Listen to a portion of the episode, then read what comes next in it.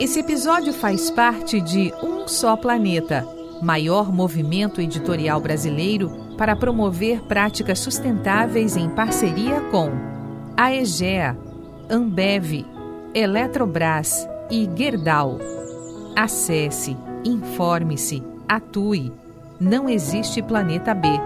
Um só planeta.globo.com.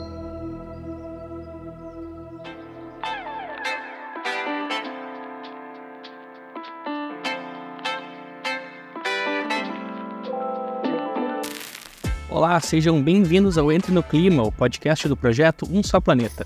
Por aqui, nós ouvimos vozes de variadas áreas com um tema em comum, a sustentabilidade. Eu sou Guilherme Justino, repórter do Um Só Planeta. E no episódio de hoje, nosso convidado é Márcio Japi, CEO e sócio fundador da Semente Negócios. A empresa de educação empreendedora tem foco na atividade econômica para além dos lucros e aposta na inovação que valoriza a vida como ferramenta para a geração de prosperidade. Nessa entrevista, Márcio conta que inovação e sustentabilidade têm sim tudo a ver. Para ele, a boa inovação respeita e incentiva as premissas da diversidade, do propósito de geração de impacto socioambiental positivo e da geração de valor compartilhado. Assim, consegue criar ecossistemas, cadeias e negócios centrados na vida. Vem com a gente conferir essa conversa. Márcio, prazer estar falando contigo, é, conhecer um pouquinho mais sobre a semente de negócio e falar sobre um assunto que a gente tenta tratar diariamente num só planeta, que é inovação, que é sustentabilidade interconexão aí entre esses dois temas. Eu queria já começar te perguntando, pedindo para que faça uma apresentação tua e perguntando o que, é a semente negócios, com o que, que vocês trabalham, antes de a gente seguir propriamente para as perguntas e dúvidas do dia a dia, mas te apresenta para a gente começar e também fala um pouquinho da semente negócios para a gente saber. Legal. Bom, eu sou Márcio, eu tenho 43 anos, eu sou do Rio Grande do Sul, mas já morei bastante tempo em São Paulo, hoje eu resido em Florianópolis. Eu sou atualmente diretor executivo da Semente, né, o CEO, e sou um dos sócios fundadores da empresa, então estou lá desde o início da nossa história, lá em final de 2010, hoje já são 13 anos. É, sou pai também, que é um elemento muito importante da, da minha vida, então de mim eu acho que é que é isso, né? E da semente, né? Como, como que eu normalmente explico a semente? Eu sempre começo pelo propósito, que é algo que nos orienta e, e, e traz sentido para tudo que a gente faz. E o nosso pro, propósito é gerar prosperidade por meio da inovação. O que, que isso significa? Né? Significa usar a inovação não como um fim em si mesmo, mas como um instrumento de transformação para geração de prosperidade. E quando a gente fala de prosperidade, a gente fala de prosperidade não só material, econômica, mas aquela eh, prosperidade material que está relacionada ao bem-estar das, das pessoas. A gente tem uma conexão muito grande com, com enfim, a leitura desse conceito do Clayton Christensen, né, que traz essa ideia de prosperidade de uma forma mais ampliada. E, dado que a gente, uh, o nosso propósito é gerar prosperidade por meio da inovação, isso se traduz em diferentes tipos de projetos, né? A gente tem projetos que vão desde o apoio direto a pessoas empreendedoras inovadoras lá na ponta, que estejam fazendo startups ou negócios de impacto e precisem de ajuda nas fases iniciais do negócio, precisam de ajuda para captar investimento. Então, a gente faz programas de, de apoio, programas de aceleração lá na ponta. A gente também ajuda empresas consolidadas, organizações consolidadas a desenharem a sua tese de inovação escolherem os veículos para fazer essa inovação acontecer e montar o processo e ajudá-los a executar. Inclusive, vai desde desenhar a tese até rodar um programa de empreendedorismo, rodar um programa de inovação aberta, rodar um programa, construir um centro de inovação, enfim, aí tudo varia de acordo com a tese que vai dar origem a essas, essas diferentes ações. De uma forma mais ampla, a gente também trabalha com projetos maiores que visam o desenvolvimento de um ecossistema de inovação. Então, né, eu acho que a maneira mais fácil de, de falar são projetos de desenvolvimento territorial. Então, a gente faz parceria com diferentes organizações e vai até os territórios e faz intervenções para conseguir uh, ajudar no fortalecimento dessa tessitura de, uh, empreendedora né, da uma determinada região. Então, por exemplo, a gente fez projeto no interior de Minas, uh, em comunidades que foram uh, afetadas pela, pelo rompimento das barragens há um, um tempo, e a gente apoiou todo o processo de ajudar as pessoas empreendedoras a se identificarem, a conectar essas pessoas empreendedoras com potenciais clientes, relacionar as instituições de educação ao redor, o poder público. Então, é uma coisa mais de olhar para os diferentes atores, tentar montar isso a, inovação sempre como essa ferramenta central de geração de prosperidade, mas olhando de uma, de uma forma mais ampla e territorial. Bacana. E, desculpa pelo, pelo discurso, né, fica... eu, eu, eu, eu, gosto muito da minha empresa. Né? Nota-se que sabe do assunto, né? Mas a ideia é realmente te deixar falando aí, eu vou fazendo intervenção quando necessário, mas vamos conversando porque a ideia é a gente realmente conhecer um pouco mais sobre tudo isso.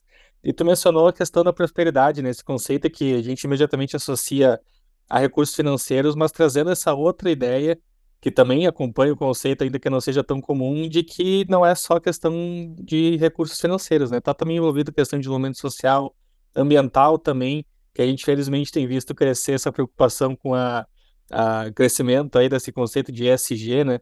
Mas eu queria te ouvir um pouquinho mais em relação a esse, esse conceito, assim, né? Prosperidade, não só como questão financeira, essa prosperidade nesse conceito mais amplo, por meio da inovação, né? Como que isso funciona? Uh, eu vi também que vocês usam esse, esse, essa ideia de inovação que valoriza a vida, né? Então, como que isso está presente no dia a dia da semente, na atuação dela, que, pelo que a gente viu, já tem quase uma circularidade aí, né, de praticamente todo o processo. Então, como que essa, esse conceito mais amplo de prosperidade uh, se liga à inovação e também para valorizar a vida, como uh, vocês postulam aí? Perfeito.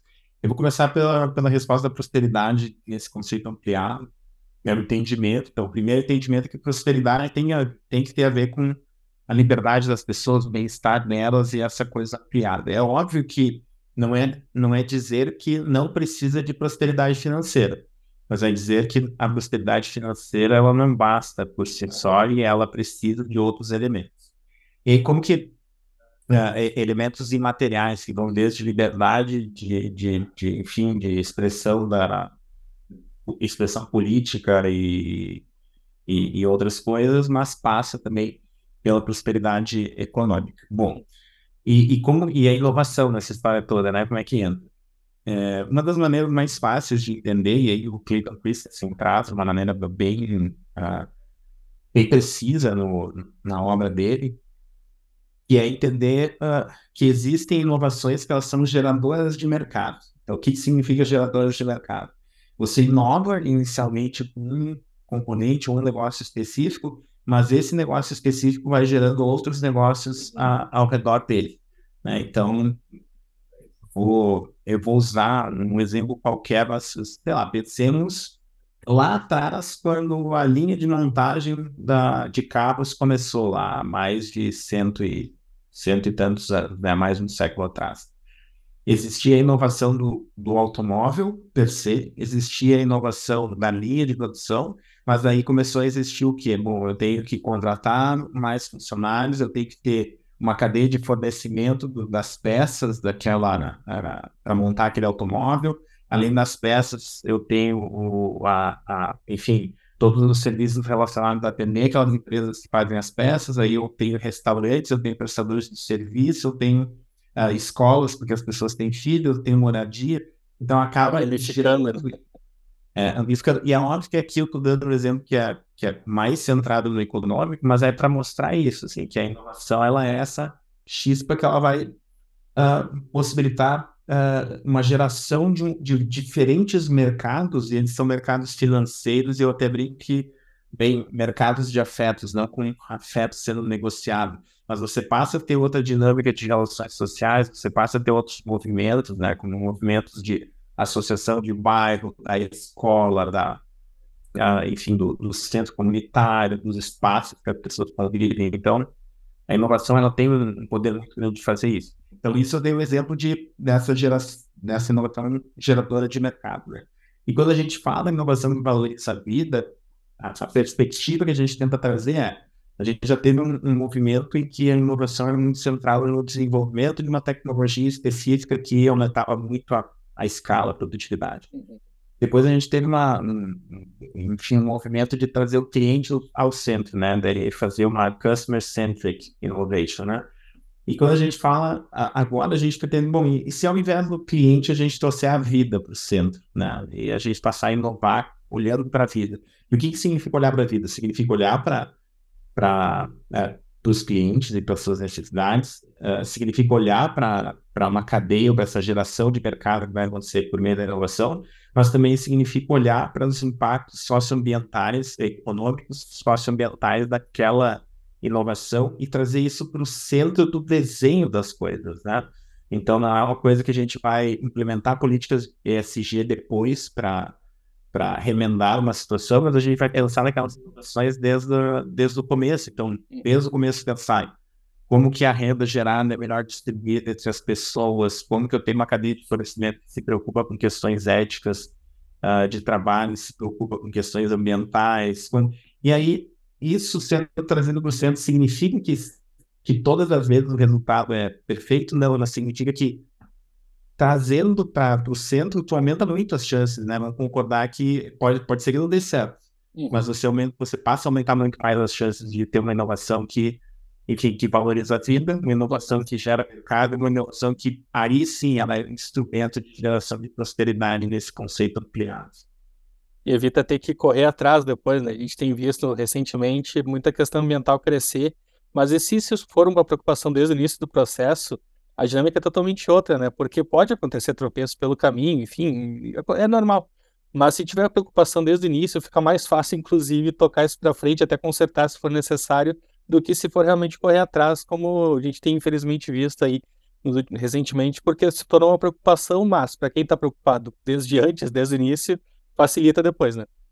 É, e tem, e tem N, e aí a gente tem uh, N estudos e, e, e dados que nos mostram que uma preocupação com questões socioambientais, via de regra, e governança, via de regra, gera empresas que têm resultados financeiros melhores, tanto no que tange a mais receita, mas também tem, correm menos riscos e perdem menos, uh, menos recursos em problemas que são gerados por, por, por não olhar isso para o centro, né? E, e aí isso me faz refletir sobre, sobre, enfim, por que fazer, né? Uma inovação que valoriza a vida, olhar, olhar para a prosperidade ou mesmo para políticas ESG, uma implantação correta. E, e, do jeito que eu enxergo, assim, tem, tem várias camadas de por que fazer isso. Assim, eu acho que tem uma camada, a primeira camada é ética, né? Simplesmente, cara, o certo, o certo a ser feito é o certo a ser feito, né? Então, se eu, se eu posso escolher uh, fazer uma coisa que gera um impacto socioambiental melhor do que outra, né, passa a ser uma questão ética, né, uma, uma decisão, assim, né? Eu, eu não me lembro de quem é a frase, mas eu me lembro que uma vez escutei a frase que define a sua ética antes da sua ambição. É, não é problema depois. Eu não sei de quem é, eu até, se, se vocês pesquisarem e inserir no descritivo do podcast, vai ser legal. É, então, essa é a primeira. A segunda é uma questão também financeira e de competitividade. Uhum. Porque, de novo, você escolhe olhar para questões sociais, socioambientais de governança você vai acabar, e, e inovação, né, inovação que valoriza a vida, você vai acabar criando uma série de competências que vão te diferenciar no mercado em termos de competitividade, uh, vão te diferenciar no mercado em termos da conexão que tu cria com, com os teus clientes, potenciais clientes, traz uma atratividade para a marca, e traz também uma atratividade como marca empregadora, né? Mais pessoas, em especial as gerações mais jovens, que estão cada vez mais ligadas com essas questões, você passa a ter uma atratividade melhor para atrair talentos. Então, tu cria um ciclo virtuoso ali de uh, ser melhor internamente, ter competências que te fazem ser mais produtivo, mais eficiente, etc. Você passa a ter um diferencial de mercado para atrair mais clientes e passa a ser também uma marca que atrai mais pessoas para trabalhar e mais parceiros também. E daí pensa, tem todo um ecossistema que é gerado a partir da tua, das tuas inovações obviamente tu se conecta de uma maneira muito mais profunda com aqueles fornecedores e parceiros, né? Então tu acaba criando uma, um impacto que reverbera na cadeia inteira, né? E Márcio, uh, pensando na tua experiência aí no longo desses últimos anos, acho que mais de década já que tem a Semente Negócios, né? O que que muda? Eu comecei assim... muito jovem. Faz sentido. O que que muda quando a gente pensa, desde uma empresa pequena, não sei se você chega a trabalhar com startups, assim, empresa uhum. recente, pequena, para uma multinacional super consolidada, assim, pensando nessa é, meio de negócio de vocês, o que, que muda no processo entre uma pequena empresa e uma super multinacional, assim, ou não? O conceito é o mesmo, só a diferença é a aplicação. Não, cara, muda muito, assim, eu, eu, eu não vou me alongar e tentar dar aqui uma, uma aula, né? Mas eu acho que a primeira grande diferença é a gente entender, uh, e aí vale a pena a gente entender, explicar de uma forma resumida, o que é inovação, o que, que é uma startup, a, a, ideia de inovação, e aí qual é a diferença entre startups e empresas. E aí eu acho que vai fazer sentido. Então, para começar, assim, inovação é, uh, é, resolver problemas reais com soluções de mercado em contextos com altos níveis de incerteza. Então, esses são esses três componentes. Eu tenho um problema uh, que é resolvido com uma solução que gera recursos e uh, num contexto com alto nível de incerteza. Então, por exemplo, uma padaria inovação, não, mas ela resolve o problema, resolve. Uma, uma solução de mercado, resolve também. Mas uma padaria tem muito... Assim, empreender no Brasil tem bastante incerteza ainda no web, que é um lugar onde a gente muda até o passado, né? Mas... O, Uh, mas, mais ou menos, tu sabe o processo produtivo do pão, o preço que é o pão, como se vende, como as pessoas gostam de comer, etc. Então, tem uma, tem uma coisa muito mais certa. Se você vai inserir inovação, você passa a ter certeza, às vezes, no produto que tu produz, no processo produtivo, no tipo de cliente, em como tu precifica, etc. Então, traz um componente muito grande. Então, lembrando, a incerteza é uma coisa muito forte da inovação. E por isso que nem toda novidade ou invenção vira inovação. E tem muitas delas que nem chegam a ser soluções de mercado e acabam morrendo no caminho. E aí, nesse contexto, o, o, que, que, o que, que são as startups? Ah, elas são organizações temporárias criadas para achar modelos de negócio viáveis para aquelas soluções.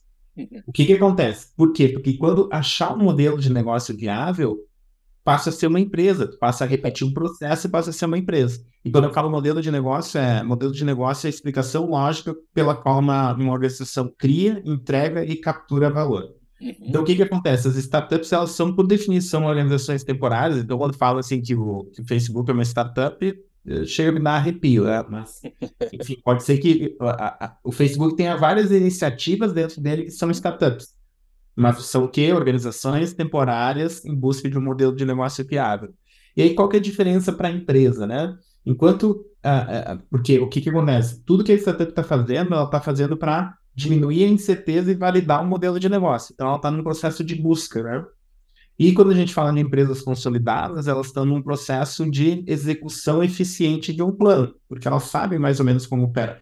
E é óbvio que tem os nuances, tem startups dentro de empresas, tem o, processo, o próprio processo de inovação serve para fazer isso, mas a gente já começa a diferenciar aí. Uma startup está fazendo um processo de busca e validação de modelo de negócio, enquanto a, a grande empresa está fazendo a execução de um plano e competindo com players mais bem definidos. Uhum.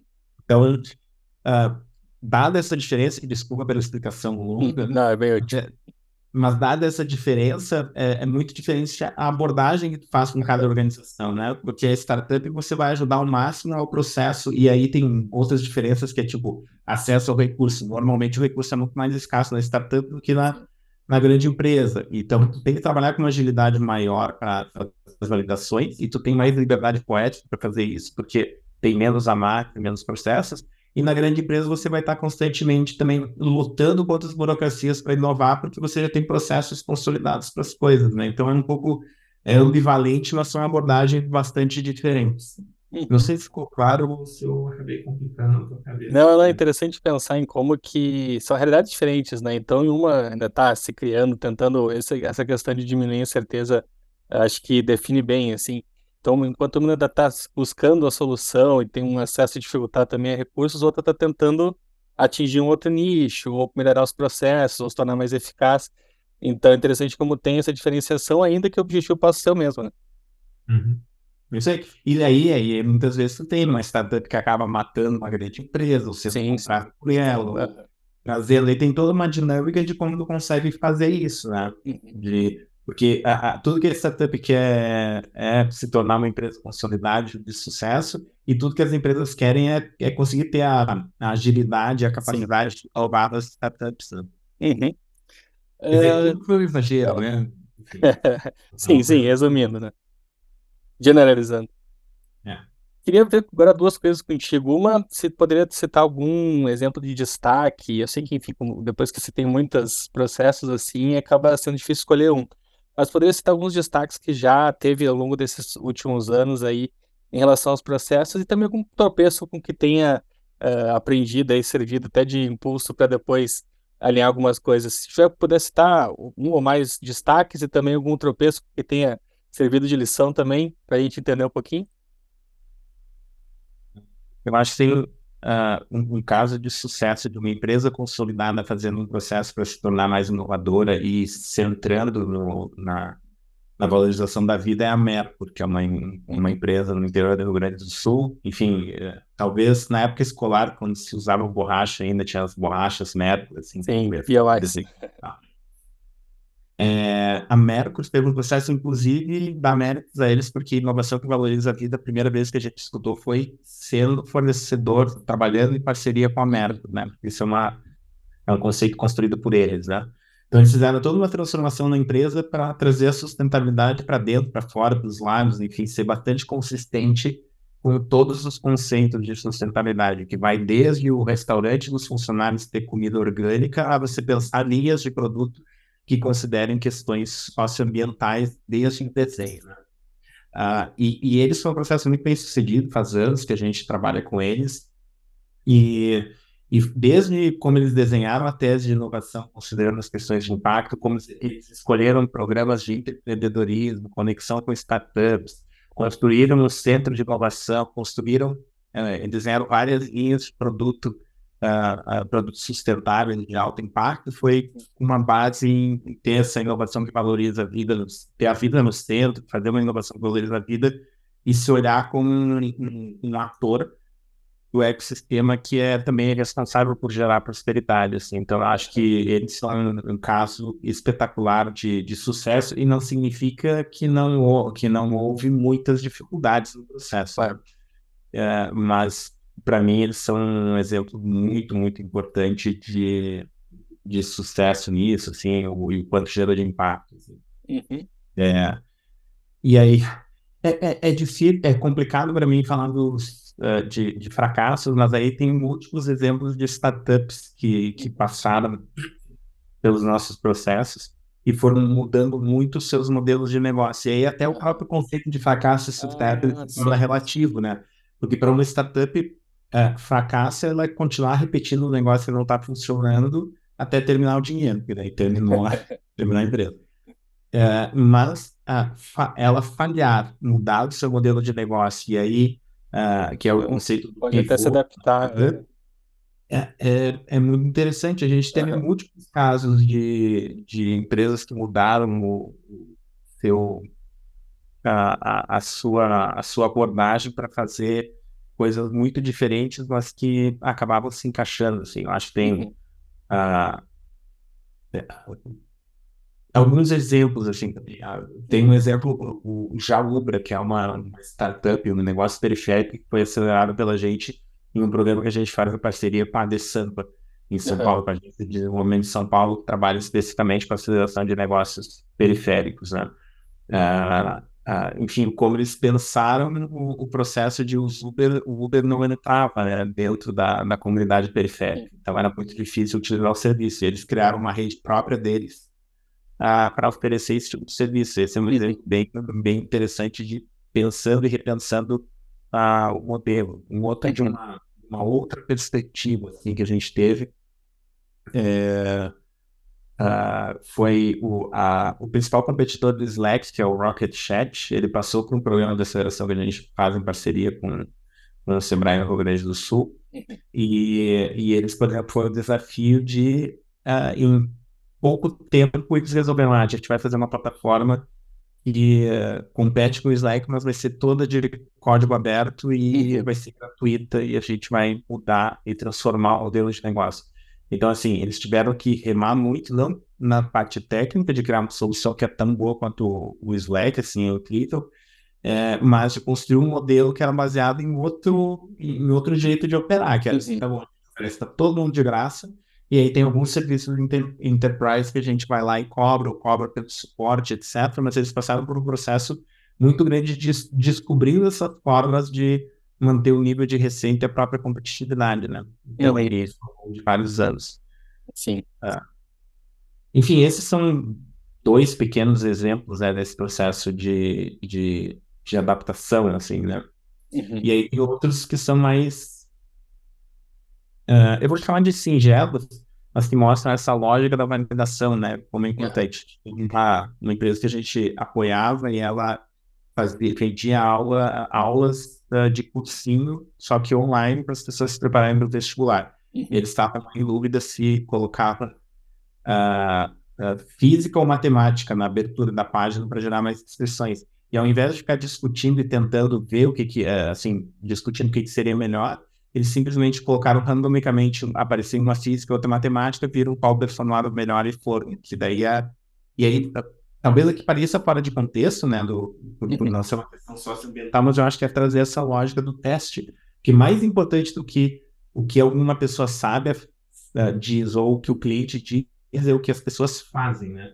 E lá Sim. as pessoas ficavam mais... Isso aí da teoria. Ficavam mais quando aparecia física, e era um negócio com duas vezes mais que os outros, então tá bom, então eu vou colocar física, não é porque eu acho que é melhor, que é mais bonito, mas é porque é o que eu tô vendo, é uma hipótese validada por dados. Perfeito. E, Márcio, para a gente terminar essa conversa, eu queria pedir uma reflexão, talvez tua, porque eu, eu falo em semente negócios, já vem a ideia da, do verde, enfim, da, da planta, porque uh, já no nome está sendo associação né, entre ambiente e negócios que a gente acha particularmente super interessante. Então eu queria te perguntar assim, uh, pensando tudo que a gente conversou, essa relação toda entre inovação e valorização da vida, uh, como que, que a questão de valorizar a vida, de priorizar a sustentabilidade, uh, se faz presente no dia, da, no dia a dia da empresa e se transmite também em ensinamentos, em processos novos também para outras uh, iniciativas com que vocês trabalham. De que forma que a sustentabilidade, também pensando no conceito amplo e não só de questão ambiental, a sustentabilidade, questão social também, questão de sustentabilidade de negócios também, né, de sustentabilidade financeira, são as presentes no dia a dia de vocês e se transmite também, então, para outras iniciativas aí. Para a gente, como a gente enxerga é sempre ter esse olhar de valorização da vida para tudo que a gente faz e que o discurso seja traduzido em prática, né? E aqui eu vou dar um exemplo de uma política que é interna da empresa que foi construída pensando nisso, né?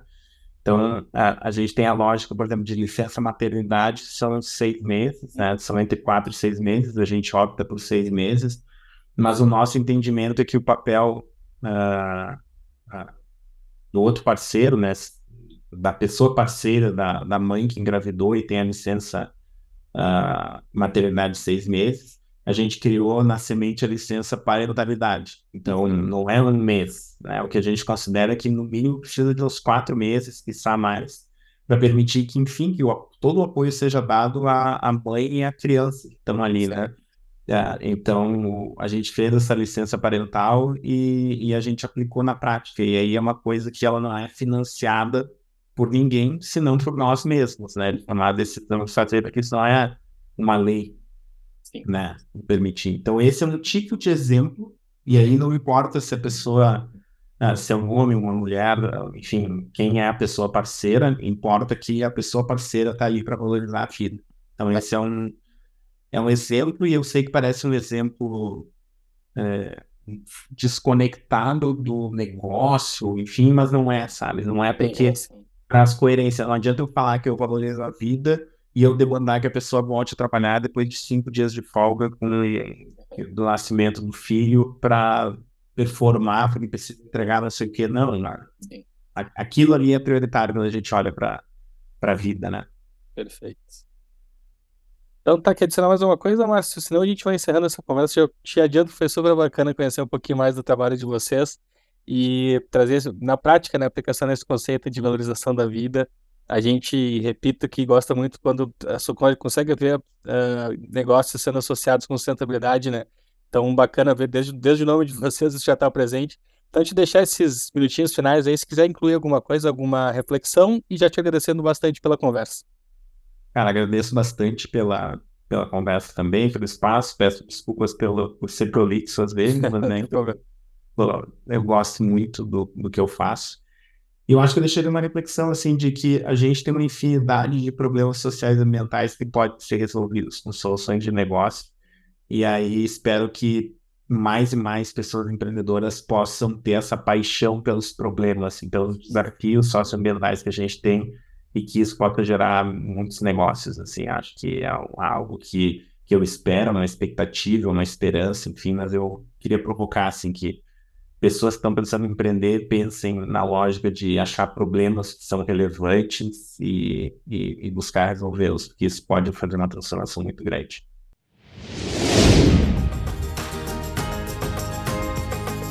Esse podcast é um oferecimento de um só planeta.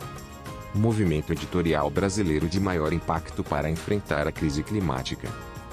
Comente, compartilhe ideias, engaje. Porque não existe planeta B.